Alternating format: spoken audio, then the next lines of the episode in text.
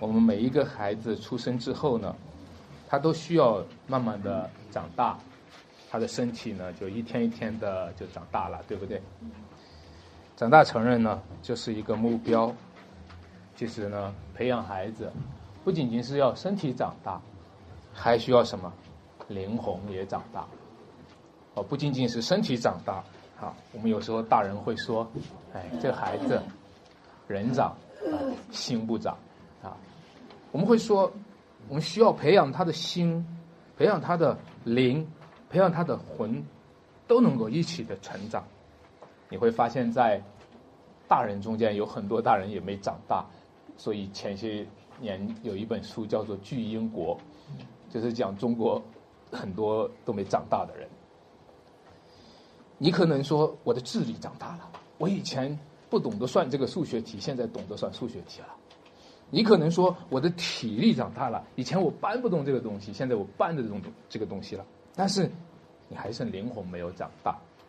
我们的灵魂是无力的、软弱的，是溃丧的、败坏的。所以今天我们所讲的呀，我们说每个人都应该长大成人，这还不仅仅是说每个个人，他是在讲着教会作为整个的。教会，他应该长大成人。当一个一个的基督徒长大成熟的时候，一间教会，它在整体上也要长大成熟。当一间一间的教会长大成熟的时候，我们就看到整个上帝的国在地上也呈现出主耶稣基督的身体，他们满有。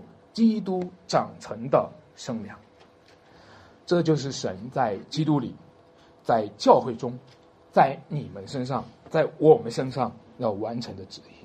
而神借着这一段经文呢，他给我们看见每个基督徒的成长和一间教会和众多教会的成长，由来于一个方面是关于我们的合而为一。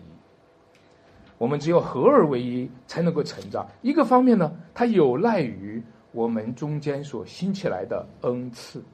我们在合而为一的同时，我们每个人每个个人的恩赐都能够得到成长，在恩赐的互助和互动中，东呃互动中带来全体的成长。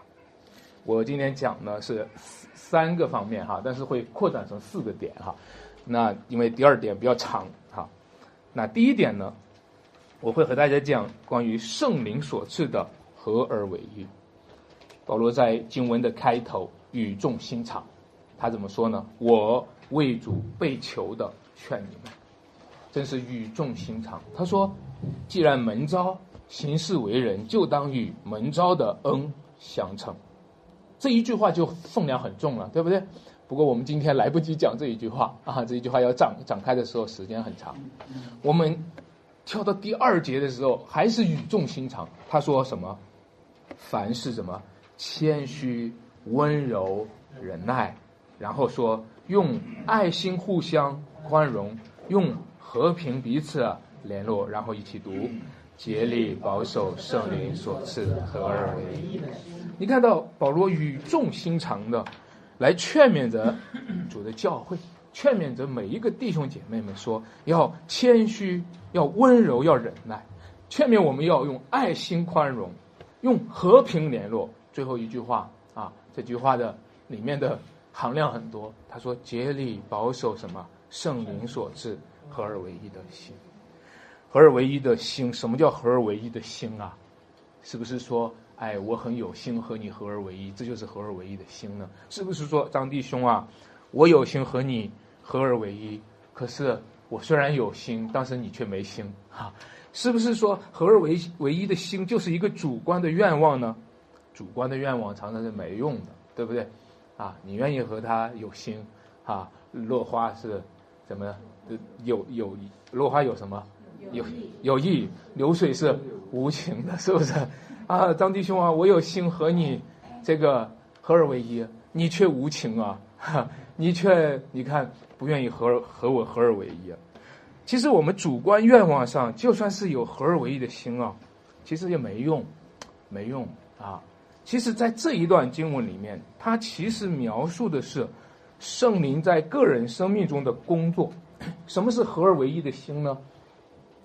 那个合而为一的心的焦点呢，就是讲凡事谦虚、温柔、什么忍耐啊。合而为一的心就是我们用爱心互相宽容，用和平彼此联络，这就是合而为一的心。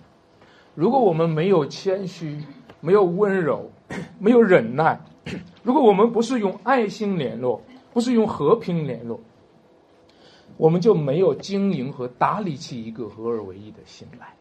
这就是今天在教会你会发现有一个艰巨的工程，弟兄姐妹们每一个人生命里有一个艰巨的工程，就是塑造一个圣灵在我们生命当中运行的一个一个生活的模式。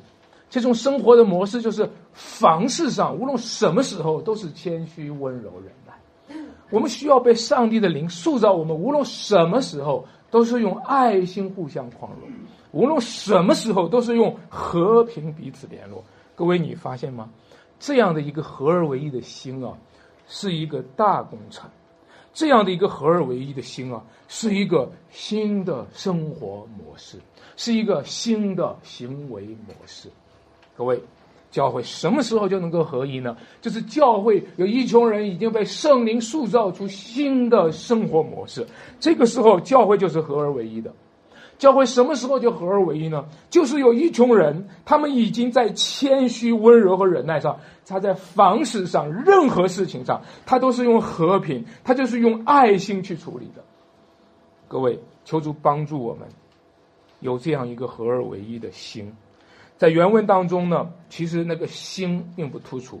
在原文当中，他是说合而为一的灵，他特别的强调的是合一的灵。那么在这里呢，方成圣灵所赐的合而为一的心。其实原文比这个简单，就是说我们要有合而为一的灵。这话就告诉我们，就算你有合而为一的心，但是你里面却没有合而为一的灵，这就是我们所失败的。我今天。想要去和某个弟兄去聊一聊，聊着聊着失败了。我聊的时候是想要促成合二为一的，聊着失败了，更加分裂了。我和家人也是这样子的。我想我们好不好？我们可不可以沟通一下？我可不可以躺一躺？我本身是在躺一躺的时候是想促成一个合二为一，结果我没有失败了，对不对？我们发现我们这躺还不如不躺呢。这一躺比刚才不躺的情况下距离还远，你就会发现。其实我们不仅仅需要合一的心，我们需要的有合一的灵。合一是圣灵的工作。如果 没有圣灵的工作，你就不能够有真正的合一，你就不能够促成那个合一的心。我们有时候中国人在我们的环境里面，有时候强化了心的作用，强化了一心一意的作用。哎，大家一心一意嘛。啊，大家不要有其他的这个想法，一心一意嘛。我们说的一句“三人同一心，黄土变成金”。但是你强化了一心，却是没有留意什么呢？圣灵，一灵，一位圣灵。如果我们只是强化一个心，却不注意一个心的核心还是一位圣灵。如果没有那同一位圣灵的话，如果那这里还讲到了，不仅是一位圣灵，对不对？在第四节说，身体只有什么一个，就是说，不仅是一位圣灵，而且是一个什么身体？不仅是一个身体，到后面一主一性一喜什么一生。各位，我们的一心一意是不够的，你要巩固我们的合二为一，只有你有一心一意是不够的。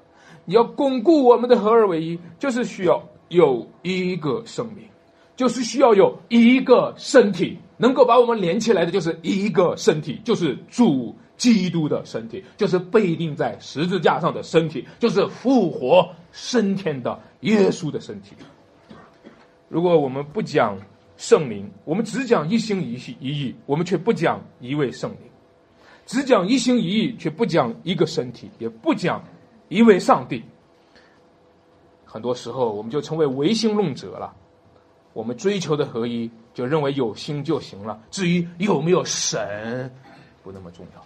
你看到周围，我们周围的氛围都是这种，我们有心就是了，至于有没有神这不重要，我们有心就行了，至于有没有这个与神同在的主啊，是吧？我们只要有心就有心就是了，至于有没有神不重要。结果呢，今天要讲信与不信的原不什么相配，很多人就理解不了。很多人就觉得你们基督教讲幸与不幸的原不相配，这不是啊狼主合一吗？对不对？讲幸与不幸的原不相配，这不就是分裂吗？啊，很多人都觉得反反感，你们这不就是一种啊教条主义吗？知道吗？你这样讲的时候，你所促成的这种合一，都是把上帝出卖掉的合一。你知道吗？你所讲的这种合一，就是只要我们有合一，在我们的合一中间有没有上帝无所谓啊？只要我们有合一，在我们中间有没有圣灵无所谓啊？只要我们有合一，在我们中间有没有基督无所谓。我们把上帝卖了，我们把基督卖了，我们把圣灵卖了，就会合二为一。这是今天这个世界给我们开出来的条件。这个世界说，我们也愿意和你们合二为一，只要你们把你们的上帝交出来。只要你们把你们的基督钉在十字架上，各位，你知道不知道？没有上帝就没有真正的合一。就是今天这个世界要追求这种合一，教会才分裂。就是因为这个世界追求这种合一，而你响应了这种合一，教会就开始衰弱，教会当中的人数稀稀落落，教会弟兄姐妹们的灵性软软弱弱。就是因为我们把上帝出卖了，寻求合一。这一讲，我们合一的根基是同一位上帝，是同一位圣灵，是一主一性一喜。我们合一的根基是那一位神，他是谁呢？第六节，他是众人的父。各位，我们不能够撇开众人的父来谈合一，他是超乎众人之上。所以，他就在我们上面给我们连接了合一，他又贯乎众人之中，他就在我们中间连接了合一，他又住在我们众人之内，他就在我们的内心当中连接了合一。人同此心，心同此理。是谁把这人同此心放在我们里面的？是谁把这心同此理放在我们的里面的？如果恻隐之心，人人有之；如果良知良心，人人有之。是谁把这良心放在人的里面的？是上帝。你怎么可以把上帝抛弃了，寻求合一呢？所以，上帝是我们合一的根基。三位一体的神，他超乎众人之上，他贯乎众人之中，他住在众人之内。三位一体的神，他就在我们生命的层层面面，把我们连接起来，使我们合二为一。有的人说，只是靠着上帝合一，是不是太单一了？只是靠着上帝合一，是不是太单调了？只是在基督教领域里面，在你们教会里面谈合一，是不是太单一了？不，各位，上帝有多广大？在上帝里面的合一就有多广大，上帝有多伟大，在上帝里面的合一也有多伟大，三位一体的神有多丰富。我们借着圣灵与基督联合，我们借着基督与天父和好，那就有多么的丰富。求主帮助我们，使我们看见基督是道路，是真理，是生命。使我们看见合一的唯一道路就是基督，使我们看见我们与神和好的唯一途径是基督，我们与人和好的唯一途径还是基督。我们能够合二为一，就是在乎基督，还有基督里合一的圣灵，他把生命赐给我们，使我们和弟兄姐妹们就同感一位圣灵，彼此连接。我们的生命开始成长，整个的教会也开始成长。在第四节当中，这个它这个对应哈，他说身体只有什么一个，后面说圣灵只有一个。你注意这两个词它的对应啊，你其实通过原文的话，把意识形态拿掉的话，其实这两个词的对应是很明显的。身体，我问大家，人有身体，人也有灵魂，对不对？啊，那么在这里他讲到的身体呢，人呢有身体有灵魂。那现在他讲的这个身体，当然不是指人的身体，他是讲耶稣的身体，对不对？他是讲主的教会。身体只有一个，圣灵也只有一个。就是说，亲爱的弟兄姐妹们，我们是在同一个教会、同一个基督的身体的这样的一个教会当中合而为一的。我们也是在同样的基督身体当中有圣灵的这样的联络当中合而为一。有身体没灵魂的话，那这就是死的。教会当中如果没有圣灵的话，这就是死的，对不对？所以教会当中它应该有圣灵，就是这个圣灵能够促成我们的合二为一。亲爱的弟兄姐妹们，你说我有没有圣灵啊？那我里面有没有圣灵啊？教会里面有没有圣灵啊？你有没有圣灵啊？其实我常常看到的就是说，你有没有教会？这还是真是一个问题。你先问你有没有圣灵的时候，我想问问你，你有没有教会？你有没有圣灵的时候？问到这内在你有没有圣灵的时候，我想问一问你：你从外在上，你有没有教会？因为教会是作为身体，圣灵是作为灵魂。我真的很想问，亲爱的弟兄姐妹，你有没有和主的身体连起来？你有没有透过委身教会，委身在主的身体中？如果你没有身体，你那么容易被圣灵感动吗？你你你就常常说我圣灵就给我带领，圣灵就给我启示，圣灵启示我不加入教会，圣灵启示我带领我不参加教会，这是矛盾的，这是矛盾的，这是与理不通的。各位，所以你看到你住在教会当中，教会是主的身体，教会是圣灵居住的所在，你知道吗？当你。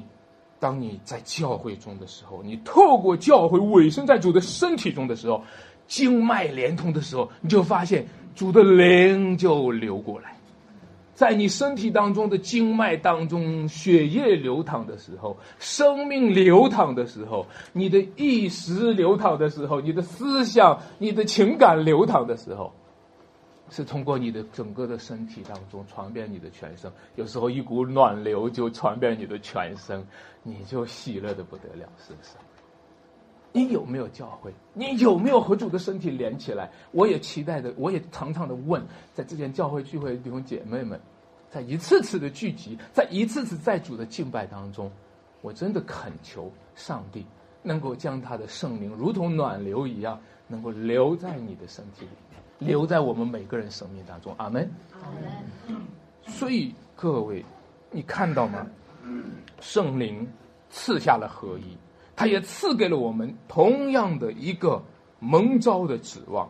这就是第四节后面说：“正如你们蒙召，同有一个什么指望？”各位，那“蒙召”这个词儿在以弗所书当中是还是一个点睛的地方，啊，还是一个很亮的一个点。门招在第四章的第一节就说：“既然门招行事为人，就当与门招的恩什么相称。门招还有什么恩啊？门招就不就是安传到每个礼拜给我们群里面发，明天要聚会了，大家来呀。门招还有什么恩啊？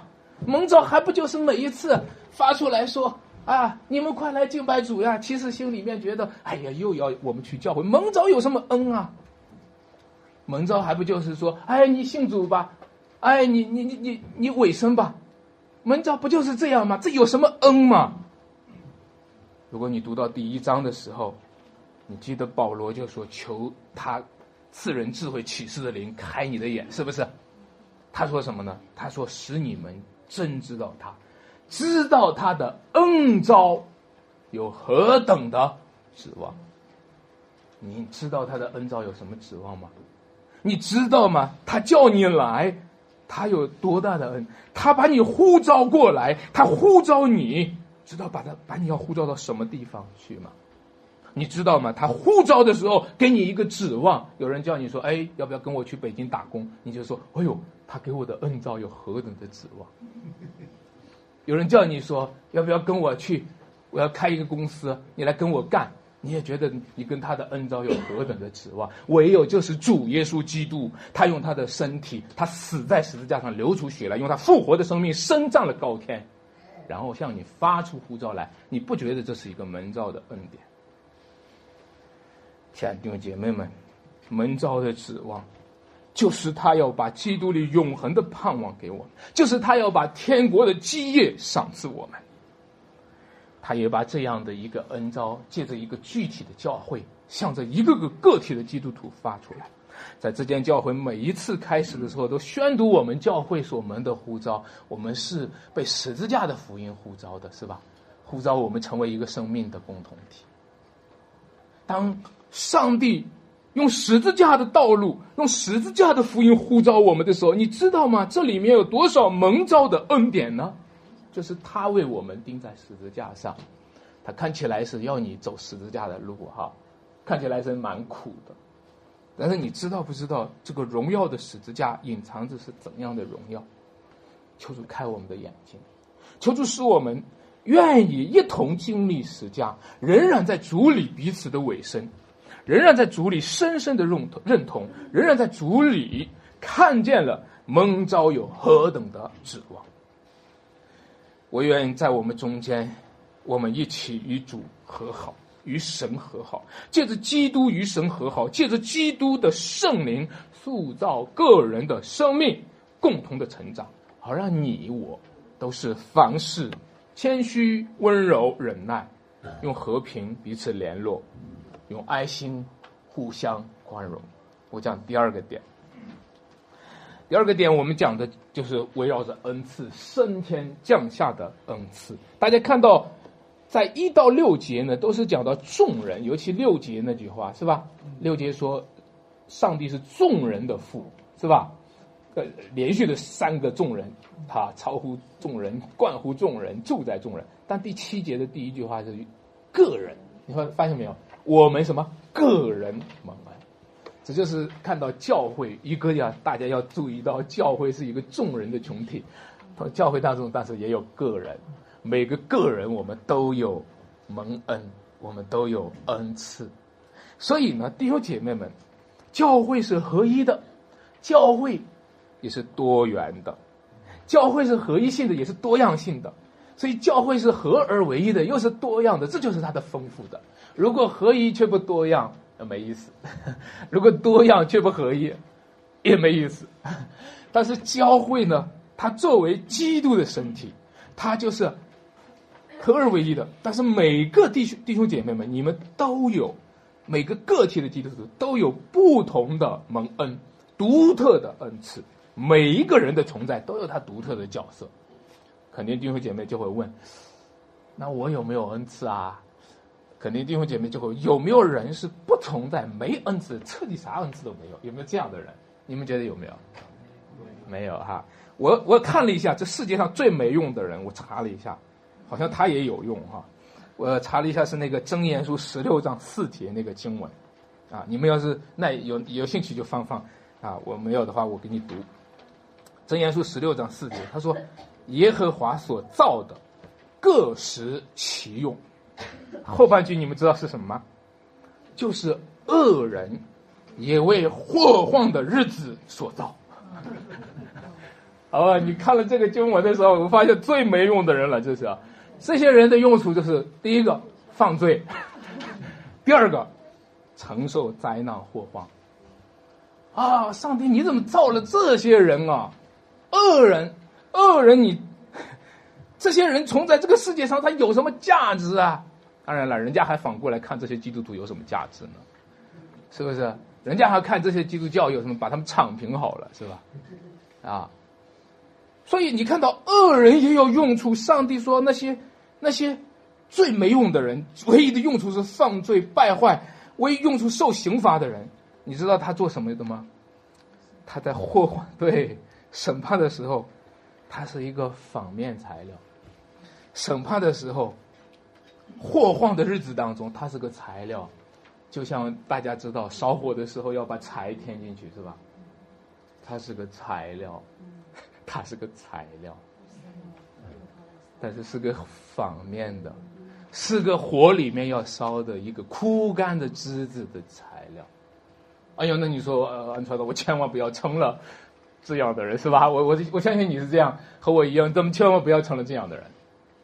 但是我觉得，如果连恶人都有用，上帝的旨意当中连恶人都有用的话，每一个重生的基督徒，每一个在基督里新造的人，你知道什么叫新造的人吗？当上帝新造的时候，他就会在你身上造出你的独特性来。上帝就会在恩典当中新造我们的时候，就是那个新造的过程当中，你生命当中特别的经历，往往成为你特别的恩赐。啊，我小时候自幼是父母是生病的，我小时候自幼家庭比较穷，我我小时候自幼我我家庭是个怎样的一个不太健康的家庭，我上学的时候经历了什么，你知道吗？这些特别的经历，本来都没用。就在新造的过程当中都被有用了。上帝要让我们成为新造的人，他就量给个人恩赐，尤其这个量给第七节这个量给个人，那就是说他分配给我们的，他根据某个人给他五千两，根据另一个人给他二千两，根据另一个人呢给他一千两，每个人上帝给的他也许不同，对吧？但是呢，每一个恩赐都是基督量出来的，他们都是来自于耶稣基督分配给他们的。但是大家拿到这五千两的呢，二千两的呢，一千两的呢，一定要好好的去用，千万不要嫌多嫌少。大家拿到这五千两、二千两、一千两的时候，让我先告诉你一件事情：凡是拿到恩赐的人，我先恭喜你。因为什么呢？这个恩赐呢，基本上是代表着天国里面的本金和押金。什么意思呢？今天拿到恩赐的人，你知道吗？这个五千两也好，一千两也好，他是从天国拨款给你的。当天国把这一笔款拨给你的时候，就意味着在天国那里是承认了你，而且预备了一个账户在那里，预备了一份财产在那里。你拿到这个的时候，一定要好好的用，凡有的还要加给他，没有的就连他所有的也怎么夺去了。你说我没恩赐，没恩赐，你就要小心了，你就要小心了。凡有的还要加给他。你说我哎呀，我教会里做不了什么。你看人家王弟兄，你看，你看人家陈好，你看，你看。当你去这么说的时候，你就要小心了。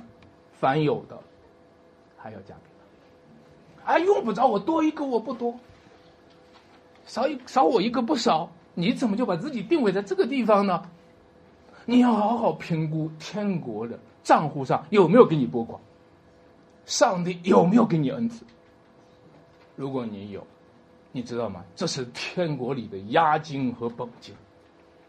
这个押金呢，就告诉你说。你记得吗？前段时间我们讲圣灵在我们心里做凭据，就告诉你说，你和那个圣灵有关系。每次听到的时候，你和圣灵有没有关系？每次聚会的时候，你和圣灵有没有关系？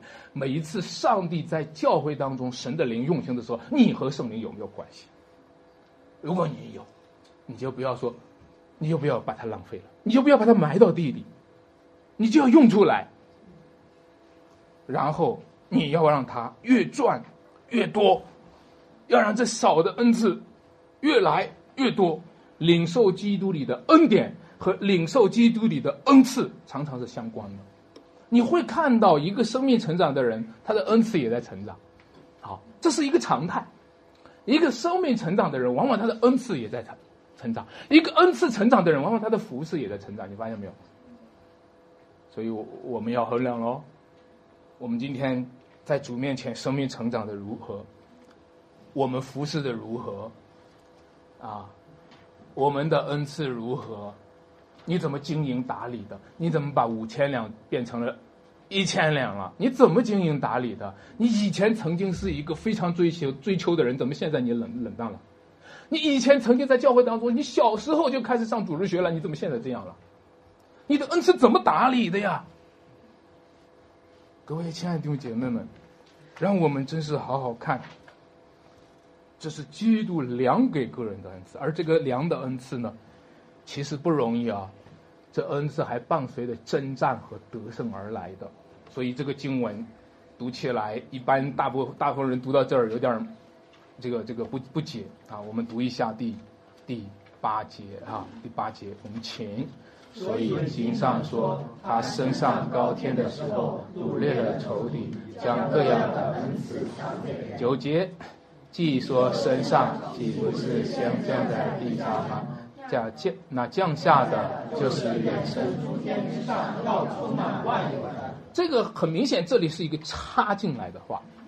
这个插进来的话呢，很多的弟兄姐妹读到这儿有一点不解，不解。大家知道恩赐。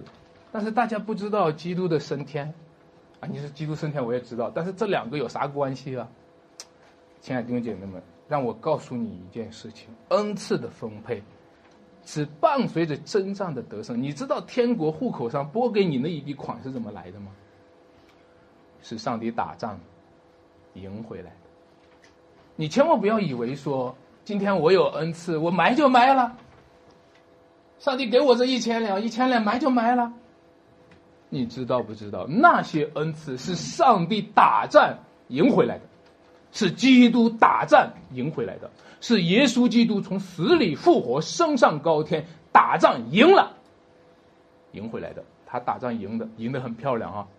打仗赢的，超越了天上执政的掌权的有能的组织的，是吧？精神的来自他打仗的时候掳掠了仇敌，他打仗的时候废掉了死权。他打仗的时候，把魔鬼赶出这个世界。感谢主，你知道吗？他打仗赢了。以前君王打仗一旦赢了，就会掳掠对方，是吧？就会把他的地就会夺回来。你们看约书亚记的时候，约书亚进去进入迦南就打仗，就把那个地就给赢了。赢了，后来读约书亚记的后半部分，记得吗？讲什么呢？讲什么呢？封闭。打完仗就怎么样的封地，各支派封地，十二个支派封地，你也不要多的不要嫌多，少的不要嫌少啊，啊，十二个支派封地，啊，那个过程当中还真有一些分歧啊，啊，为什么他多了，为什么他少了？耶稣的十二门徒你们看也有分歧啊，是吧？啊，但是你看到在封地的过程当中，你知道不知道？那个地都是打战赢回来的？教会有没有恩赐？亲爱的弟兄姐妹们，你知道不知道？教会有没有恩赐，就意味着教会有没有呈现基督的得胜。教会有没有恩赐，就是这意味着这间教会是不是跟随基督已经走过了死，跟随基督走过了复活，跟随基督走过了升天，跟随基督走过了圣灵降临。很多的教会都喜欢圣灵降临，很多的教会都追求圣灵降临，很多的教会一开始聚会就圣灵降临。我先问问你有没有跟着基督走过死啊？有没有跟着基督走过复活？有没有跟着基督走过升天？然后你莫须有的求一个圣灵充满以后，来求一个求一个所谓的恩赐，那个恩赐对别人带来了造就还是不造就？恩赐其实是来源于耶稣基督死而复活，升上了高天。你记得他升上高天的时候，他说：“天上地下所有的权柄都什么赐给我了。”然后，然后他就封权给，授权给人。啊，有时候想一想，我们真的是太不配了。他就授权给。就像我今天到这儿，我这么卑微的一个人到这儿来去传道，来去指堂，然后我们居然就是基督授授权的，哦，我说这个说的，好紧张啊！每一个传道人，每一个基督徒，你要问上帝有没有授权？你现在为主的服饰是不是上帝的授权？你上帝授权你的话，你的背后的权柄是很大的，是不是？是基督，他死而复活升天。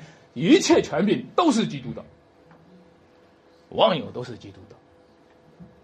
而基督居然把这权柄授权给我们，那你就会发现，你看到特别讲到耶稣基督的权柄的时候，他就讲到了他的降下和升高，就是在我们读过的“既说升上，岂不是先什么降在地下吗？”啊，你知道吗？就开始讲到了基督的升天和他的降卑，他是先道成肉身，现在圣诞节来了，是不是？讲到了他从天上。降到地下，他降的有多卑微呢？他降降到最卑微，他降到最底层，他降到马槽，他降到十字架，他降到死地，连强盗都强盗都不喜欢他，是吧？所有的人都抛弃他，他降卑有降卑的有多降卑，他升高的也就有多升高。你知道为什么上帝要让耶稣在地上显得那么降卑、卑微的那么卑微？因为他要告诉人们，他用一个反比的方式告诉你他在天上的位置有多高。所以那降下的第四节，就是远生诸天之上，要什么充满万有的，万有都是为他造的，万有都是靠他造的。然后他是忘友的主，他是忘友的承受者，他是忘友的继承人，他是神的儿子，他是神所立的基督，是上帝国度当中的王储，是王子。啊，各位，由于他要充满忘友，所以当他在世界上那么贫穷，就是告诉我们他在天上有那么丰富。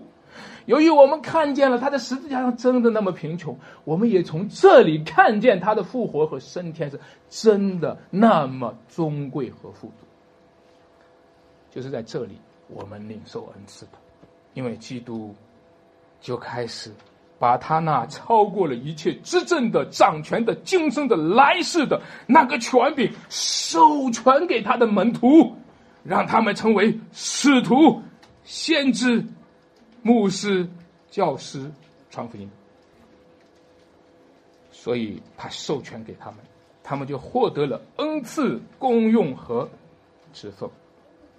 弟兄姐妹们，我们这一切的服饰来自于他的恩赐，来自于他的权柄，来自于他丰盛的、得胜的、荣耀的、天上的威风。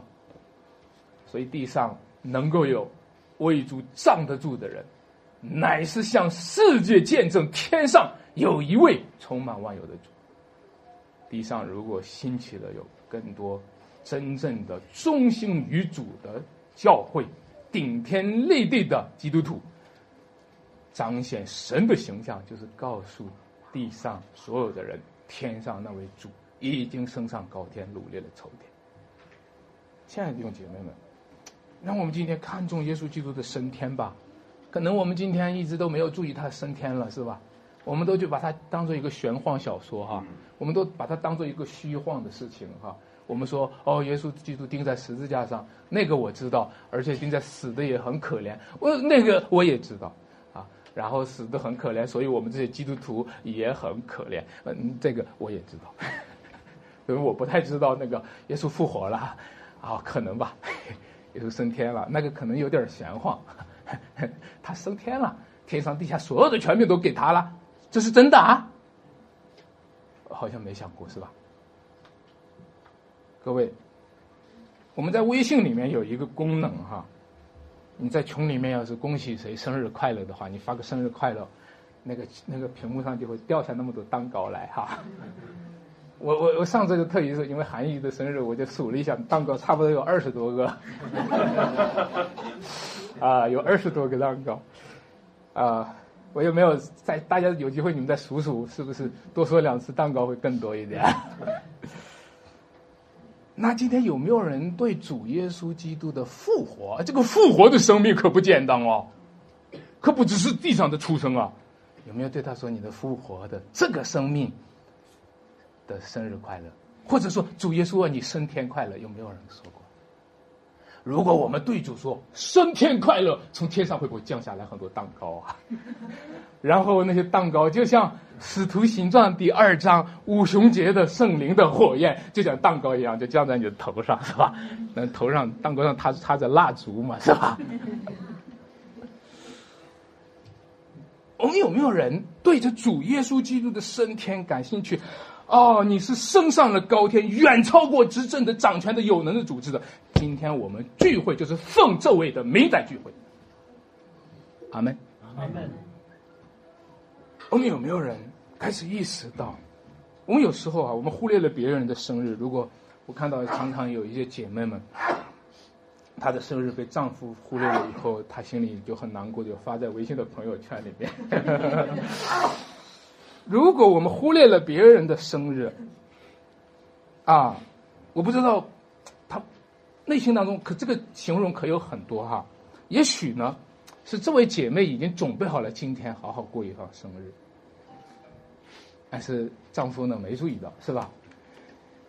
让我想象一下吧，如果你这一天对他说一个。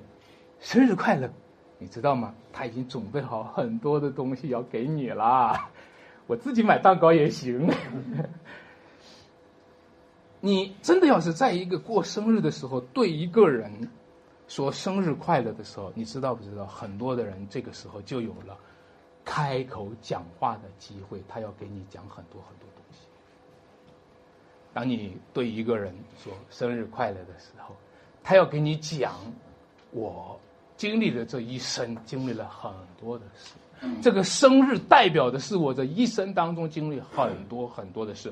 孩子，坐下来听我跟你讲，我好好的给你讲，这一生当中我遇过什么事情，什么事情意味着什么。然后你就像，你其实你不是给他吃蛋糕，是他他给你吃了很多蛋糕，是吧？那今天我们如果对主，你。关注到主的升天的时候，作为升天的主，你知道不知道？他已经预备了一大堆的礼物给你了，他已经预备了一大堆的蛋糕要给你了，他预预备了一大堆的恩赐要给你了。但你没注意到他的升天，没注意到他的复活，没没注意到，没人问他，他那么多的礼物想要给你的时候，没人问他。我们每一个礼拜到主面前来敬拜神，就是对主说升天快乐。我们每一个礼拜奉主耶稣的名进入至圣所，我们就是借着和他一同复活，一同升天，他的圣灵也降在我们的中间。阿门。我们每一次到这里来，我们聚集的时候，你知道吗？你有很多对主说的吗？我不知道你有没有很多对主说的，反正我知道主有很多对你说的。安川道，你怎么知道呢？因为我自己呢。发现我和这样教会就这样，我来这儿，反正我预备了很多想对你们说的，但是我就发现，很多人并没有预备好，是吧？求主怜悯我们，我们就会看到，耶稣基督他有很多的荣耀的权柄给你看，他给你展示，你看我的权柄是什么？你看我的地位是什么？你看我赢回来的是什么？哪一个仇敌被我怎么掳掠？他想要把这一切都给你的时候，我在哪里？信我的人也跟我在哪哪里？叫他们看见我的荣耀。然后他说：“你喜欢吗？”我喜欢，把它给你吧。这就是恩赐，这就是恩赐，把它给你吧。你看见的主的荣耀，就是你恩赐的来源。这就是你服侍主、靠着主圣灵在你身上的工作。亲爱的弟兄姐妹们，我们也对主说升天快乐。我们不要认同这个世界的快乐，世界的快乐是短暂的，是要被掳掠的快乐，那是要个被审判的快乐。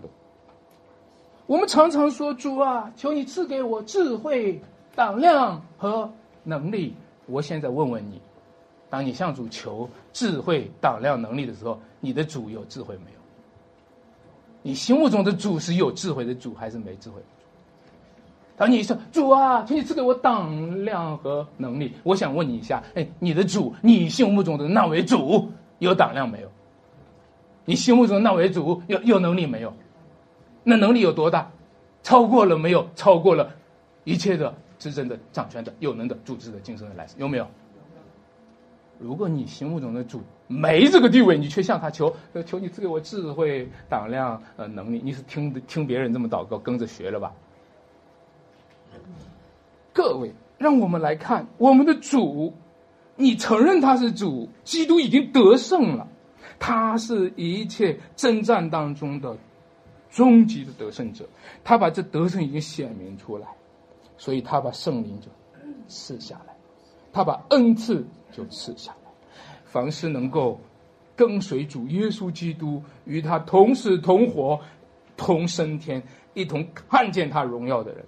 将要在他的升天的得胜中领受恩赐，领受圣灵，领受圣灵里面平安、平安和喜乐，领受这一切的祝福。我扩展一下题目，讲第三个哈，还是在其实是第二个。我们要看一下这个恩赐里面有几个特别的恩赐，就是什么呢？就是他所赐的有使徒、先知、传福音的。有牧师和教师，对吧？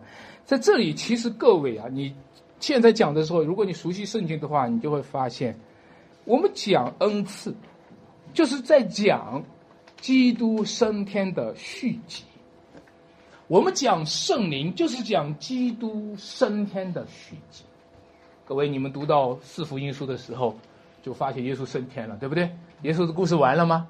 没，在使徒行传就。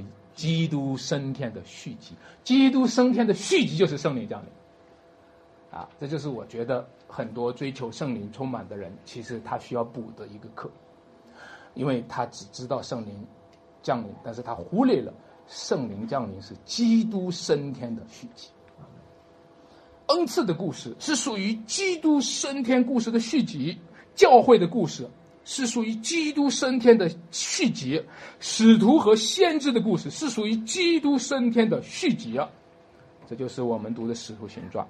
所以在这里列出来，他所赐的有使徒、先知、牧师、教师和什么传福音的，这个就贯通下来，贯通到这个续集的故事，一直贯通从使徒行传贯通到我们。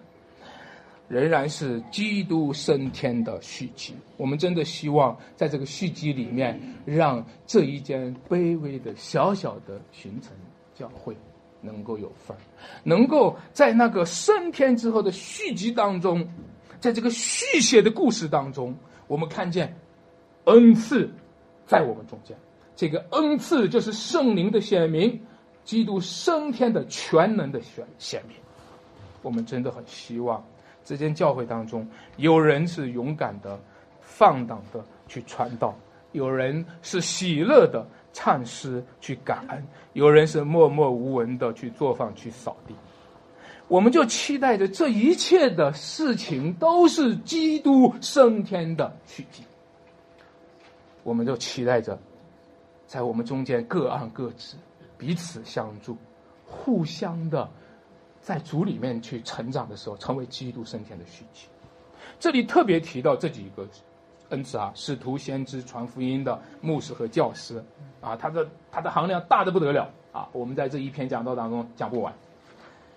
这里讲到说，你可以看到他们都是在神的话语上，都是在神的话语上的指缝。联系我们读过的上文，保罗说：“你们知道。”保罗在这个第三章的第三节那里说：“上帝用启示使我知道福音的什么奥秘。”各位，各位，你知道吗？这些这几种恩赐，他们的特点在哪里？他们深知福音的奥秘，深知基督的奥秘。这就是我们的使徒和先知的根基。他们深知福音的奥秘，深知基督的奥秘，就成为教会奠定性的、奠基性的恩赐的功用。这些恩赐的功用是做什么的呢？请注意下面这个词儿：恩赐的功用是做什么的呢？为要回到那个，为要成全圣徒，各尽什么其职。弟兄姐妹们，这就是今天我。这两年来，始终想要努力，始终觉得匮乏的地方，就是我在大家的中间，我很期待成全你们每一个弟兄姐妹。我很希望在这间教会当中的每一个弟兄姐妹们来到这间教会被建立了，被成全了。我很希望大家来到这里以后是被成全了，而不是被拆毁了。我很希望你们来到这里的时候，生命是成长了，而不是退后了。我一直希望上帝能够怜悯我，使用我，配得上这个经文上对我的教导，能够让我建立了各位。你本来是个很好的弟兄，结果你来了这家教会，你变得不好了。你本来是个很热心的弟兄，来了这这家教会变得冷淡了。你本来原来在其他教会是个童工，来了这儿连个信徒都不做了。这就是我常常觉得我的我在主面前感觉到的神借着这个话对我的挑战。那你说安川道，那那有没有你到底有没有成全圣徒呢？我我也不知道了，你自己去想。但是我就是想，就算是我成全了你们，你们就会各尽其职吗？就算我成全了圣徒，圣徒们就各尽其职了吗？反正反正我感觉好像还没有啊。各尽其职了吗？这两年来，我是努力的想要建立个人各家，做得很不好，做得很不好。但是我发现个人各家努力的还是建立他的个人各家，没人建立基督的身体，建立他的个人各家。当我们努力的建立个人各家的时候，把个人各家看作是主的教会一样的去经营，愿意去推进建立个人各家。但是个人各家自己是把个人各家与教会是无关的个人各家。弟兄姐妹们，你们的家本来是属于神的家的，对不对？你们的家当然不应该被教会牧师随意插手你们家的事，这当然是了。但是你的家最终还是属于神的家，对不对？你家庭方向，你今年一年要赚多少钱？要找个什么工作？你你的家庭要有什么安排？其实和神的家的互动是非常重要的。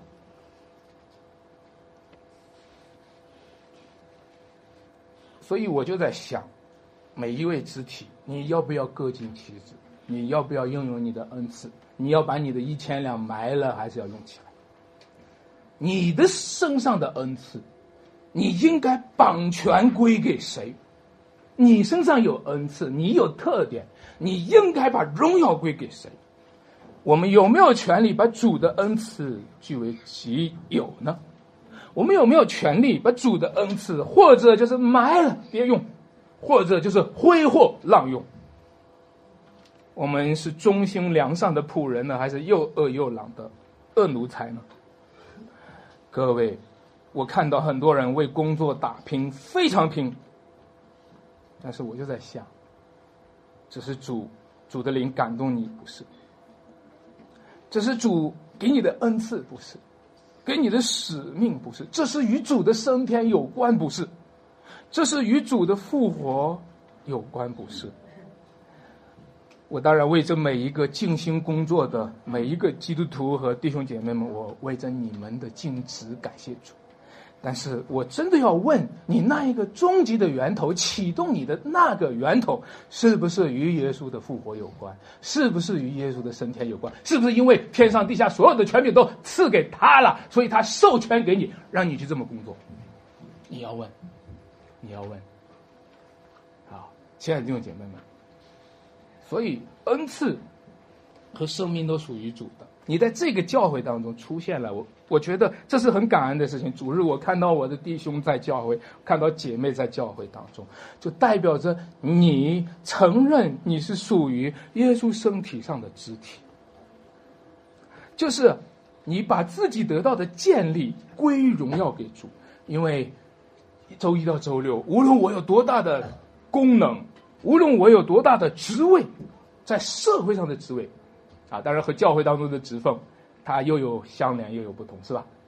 但是你在主日的那一天要把这荣耀归给主，你在主日的那一天要把荣耀归给主，这就是我们今天在我们的敬拜上和我们的奉献上都是在承认他是主权者，承认这一切是归给他的。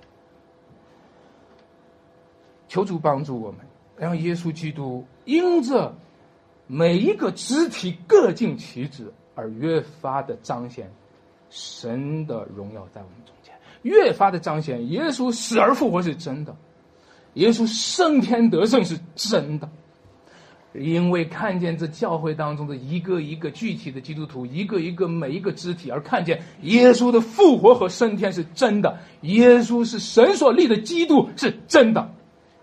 阿门。第四个，我们讲身体成长的标杆，所以恩赐是在协作当中，肢体是在互动当中教会成长。那我们该长成什么样子的呢？每一个弟兄姐妹，我们在长成什么样子？上帝给我们魔术了的形状是什么呢？就在下面的经文里，在第十三节啊，我们请一起读出来。只等到我们众人在真道上同归于一，认识神的儿子，得以长大成人，满有基督他。所以我们应该长成什么样子呢？在这里，我那个真道上同归于一呢？我我我暂时列过去。它不是不重要，因为我们主主题是这个。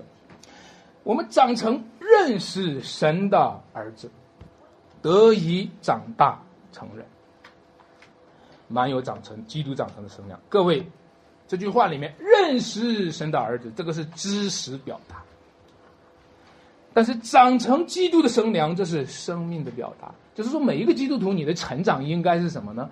你的认识神的儿子，这是在知识上成。的一个一个知识角度上看到的，对不对？这是我们的知识上的成长，但是这个知识上的成长呢，其实呢和生命上的成长它是同步的，它是同步的，而不是中间，而不是分裂的，而不是分裂的。所以我我我们今天讲到合而为一的时候，我告诉大家，合而为一哈，要从我们自己里面很先合而为一，教会分裂也是从我们里面就开始分裂的。我们认识神，和我们生命不长，啊，你跟教教会当中出现出现了这样的人，就是教会肯定会分裂，就是说什么都知道，啊，说什么都懂，但他的生命是有一回事，你就会看到一个个分裂的个体，是不是？他的生命本身就是分裂的，这样一个个体的过程当中都是分裂的。你想想，最穷人在一起都不分裂吗？我们生命成长。和我们的知识成长是同步的，关键就是在你信不信，你信吗？你信基督是神的儿子吗？告诉我你信吗？你信吗？反正回答的人好像也不多，啊，你信基督是神的儿子，他实际上你知道不知道这个事情有多大吗？你知道他是神的儿子的话，你知道这意味着是什么吗？如果你信基督是神的儿子，你开始认识他是神的儿子，你知道这个在你灵魂里面会敲响钟声的，是吗？你知道基督是神的儿子，这个事情是真的话，这个对于你今天的生活，它都是有一个钟声在敲响，是吗？你的生命怎么不长呢？你的生命怎么就没有长成基督的生粮呢？你怎么可以不长呢？你知道他是神的儿子，你怎么可以让你的生命是往那个方向走呢？你知道，你认识，你相信，你就会发现，今天要成长的时候，我们首先就需要从我们生命中整合，因为在圣经当中讲到认识，它不仅讲知识，它是讲关系。我也认识他，他也认识我。我认得他，他也认得我。当我说：“哎，你知道不知道基督？”我认得他，这是代表关系。我们关系不一样，他也认得我。所以，当教会当中如果有一群人认得基督，基督也认识他，我在想。如果上帝在天上，如果主耶稣在天上看这个地图的时候，看到山西这个地图的时候，然后从山西这个地图上他看到太原这个城市的时候，上帝能够挑出几个来说：“哎，这些是我认识的，这些也认识我。”不知道挑的时候会不会把大家挑上？是吗？各位弟兄姐妹，让我们看到我们的成长，第一个就是认识神的儿子，长大成人。越认识他，这身体就长；越认识他，这个这个这个这个这个体魄就长。啊，小孩子在肚子里面是长头的，第一个是先是头，最早发育的是头，是吧？后来发育的是身体，是吧？没关系，呃，头这个越学知识，头越大，是吧？啊，没关系，这是肚子里的阶段就不怕，生出来的阶段就挺怕。啊，如果我们的确是在知识上明白了很多，很感恩，啊，这是一个怀孕的阶段，不怕，不怕，啊，我们明白了，但是它要长，就它要这个就要指示你，这个头脑得到了这个知识，要指示你的手，指示你的脚，指示你长成基督的什么生养，你成为一个人，第二个，不要再做。小孩子十四节是吧？使我们不再做什么小孩子。小孩子是什么样子？就是不成熟的，没长大的。啊，小孩子是什么样子呢？后面说，就中了人的诡计和什么？和什么？和欺骗的法术，被一切什么？各位各位，今天在你们中间有没有人还在被一教之风摇动？自己自己可以评估。有没有人今天还是觉得啊，信耶稣有信耶稣的道理，信其他宗教有其他宗教的道理啊，跟信什么都一样？有没有人是这样子的？你还觉得你自己非常非常独立呢？你还觉得这个是这个时代的主流声音呢？你还觉得这个时代的人大部分都是这么认为，什么都要相信，什么都不能全信？你还以为这个是非常强大的、厉害的呢？这是小孩子，这是一个人找不到他的根，随着哪儿风吹到哪儿往哪儿飘。这是小孩子，小孩子就被异教之风摇动，就被欺骗。你看到这里，把异教、异端和欺骗和诡计连在一起，大家注意，欺骗骗子可能骗你的钱，骗子可能骗子把你的命骗了，身体骗了，骗子不还骗子不一定骗到你灵魂里面，你知道不知道？有一种灵魂里面的骗局，引着你往天堂上走，最后把你引到地狱，引着往你一个极乐西方世界去，最后把你引到地狱。你要知道。在这里讲到欺骗和法术，它对应的是一个灵魂的祸福。如果我们今天跟随的是异教，不认识神的儿子，不认重耶稣基督，不认重那唯一的道路、真理和生命，除他以外，别无成就。如果我们不认重这个，如果在基督徒中间还没有认重，你就是小孩子。就是小孩子，你什么时候还是小孩子，什么时候就在危险之中，什么时候你就需要告诉自己，不断的告诉自己，要成长，抓住成长。弟兄姐妹们，这是我反复的从来到太原以后对之间教会说的最多的、最早的话，就是要抓紧成长。可不可以对旁边的人再劝劝，好不好？抓紧成长。我看到。我们经历了逼迫以后，很多人不抓紧了，啊！我求主告，求主带领各位抓紧成长，你不能够懈怠下去。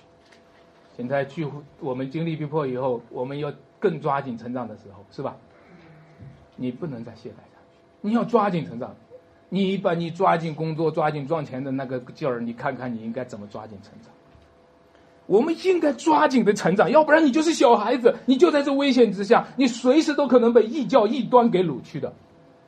这个世界上周围的风，异教之风是很多的。你说哦，我今天遇到了一个东方闪电，这是异端；呃，我遇到了一个佛教徒，这是异教。我告诉你吧，今天的无神论的氛围，今天你的工作单位上说的每一句话，充满了异教之风。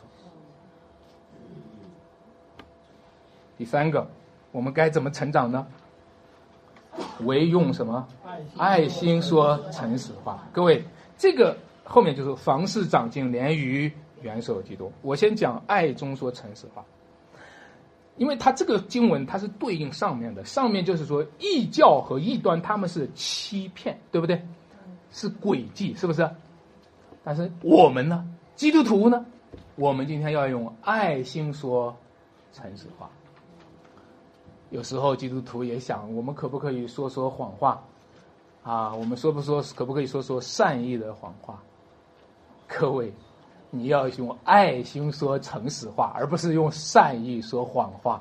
这个时代，善意说谎话，这是异教之风。啊，你要用爱心说诚实话啊。那你说教会受到逼迫的环境下，那我们该怎么办呢？逼迫的环境上，你牧师谁呀？你传道人谁呀？你同牧师谁呀？你奉献在哪里？好，呃，这咋办呀？呃，你你可以不说，嗯那你不用说谎话，你不要说谎话，你可以不说，啊，你可以不说，你为着爱你的牧者、爱你的同工、爱你的弟兄姐妹们，你你可以不说，对吧？你爱他们，你真的爱他们，你为了保护他们，你可以不说。当然了，你怕的不得了，你说了，我这理解你你很软弱嘛，你是小孩子嘛，我就说你抓紧成长，你不成长嘛，啊，是吧？你可以不说，但你不要说谎话。为什么不要说谎话呢？为什么不要说谎话？请听我讲，因为你一说谎话，尤其是基督徒说谎话，基督徒一说谎话，比非信徒说谎话的样子还难看，更像异端和异教，知道吗？尤其是基督徒一说谎话，其他人其他人本来本身他的嘴本身就歪一点，你呢一歪很明显，听听懂吗？要用爱心说诚实话，啊。可以不说，可以不告诉他，啊，抱歉，因为每一个人，你尊重他是神的形象，这是我对你的尊重。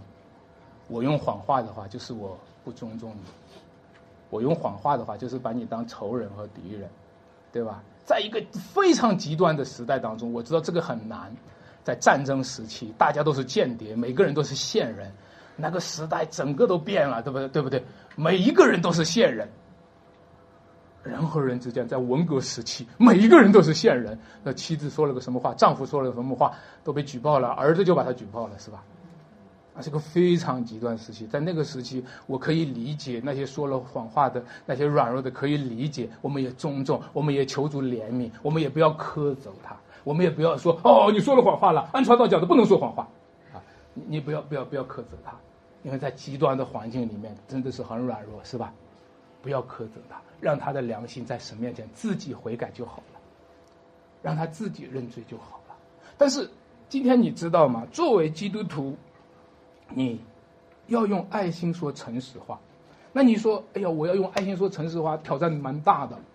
我要用爱心诚实话，他就可能和我翻脸了，是吧？我用爱心说诚实话，他就不喜欢我了。啊，弟兄姐妹们，啊，在箴言上是有一句话的，我忽然想不起他出处。他说你。这个责备人的，就是为了爱人责备人的，后来得到的喜欢，他是大于那个唱美人的，后来得到得到喜欢的。你听懂我讲的意思吗？啊，我这是临时想起来。另外一个就是，你注意这个经文叫“凡事长进”，连于元首什么基督？你知道为什么我们要爱心说诚实话吗？因为要抓紧长进，抓紧成长。为什么我们要用爱心说诚实话吗？因为要凡事长进，因为要凡事连于元首基督。为什么我们要用爱心说诚实话？因为你一不诚实，你这连于元首就出问题了。你一不诚实，你的凡事长进的机会就错过了，就错过了。你说了诚实话，用爱心说了诚实话以后，你就会发现人家不喜欢，人家不喜欢很难过，是不是？是不是？但是你知道吗？那是你长进的过程，那是大家都在长进的过程。所以我们要抓住这个凡事长进，凡事连于元首基督。然后不单是连于元首基督，还要怎么样呢？全身靠他联络得合适，因为我们这个诚实呢，它是一个联络的基础。诚实就是联络的基础，没有诚实就没有联络了。诚实就是我们和上帝的联络。有人说：“你还信主吗？”哦，我不信了，我不信了，我不信。你还聚会吗？我不聚会了，我不聚会了。你的弟兄姐妹们听到是什么感受？你的主听到是什么感受？啊，人嘛也得智慧的言语嘛，灵巧像蛇，胸良像鸽子。哦，我我我不去了，我不去了，我我不做那个事情了，不做那个。啊，犯得着吗？为那个事情不不不必要。你的弟兄姐妹们听见了是是联络了没有？你和你的主联络了没有？你在这个事情上凡事长进了没有？亲爱的弟兄姐妹们，求主怜悯我们。我知道这个环境，周围的环境都这样，是吧？那个诗篇十二篇说，世界上中性人也没有了，是不是？啊，下流人在世人中升高，就有恶人到处游行。你就这样的环境，人人都是说谎话。我知道这很难，对吧？但是主说，你们就是在黑暗当中做神无瑕疵的儿女，在这世界上好像什么明光照耀，我们是光明之子。求主帮助我们，让我们真的是和主联络。在上文当中，前两次讲的时候，我们描述这是一个圣殿，石头和石头要连起来建造圣殿。在这一段呢，描述的是什么呢？我们是身体，是肢体和肢体要连起来，我们是共同的身体。作为基督的身体，首先连于元首基督，不要把连于元首基督的这个地方给了假基督，不要把连于基督的这个地方给了敌基督。不要把连于元首的这个地方给了今生今世的那些价值观，追求钱财、追求成功、追求名誉。你的元首应该是基督。第二个，你要和弟兄姐妹们联系起来，互相滋养、互相帮助、互相辅助，我们的智慧也在增加，我们的生命呢也就在强大。人的身体是一个奇妙的创造哈。在这个世界上，任何的机械组合都比不上人的身体。你们看看哪一个机器能够造的，能够达到像人的身体这样有机，对吧？你会发现，人的身体又合一又多元，那么又生机勃勃。在任何复杂的行动当中，人呢都能够从灵魂到身体有机的思考，然后判断，然后情感反应，是吧？然后做出决定。然后就起来就做，然后就把那个事情用动手操作就做完了。你看到上帝创造的身体是多么奇妙啊！可惜呢，人的身体受控于疾病，受控于衰老，受控于死亡。即便是不要说是老的，就算是年轻的、健康的，我们今天讲这个身体，还不过就是一个个人的身体。我们今天给大家讲的身体，不是讲我们的身体。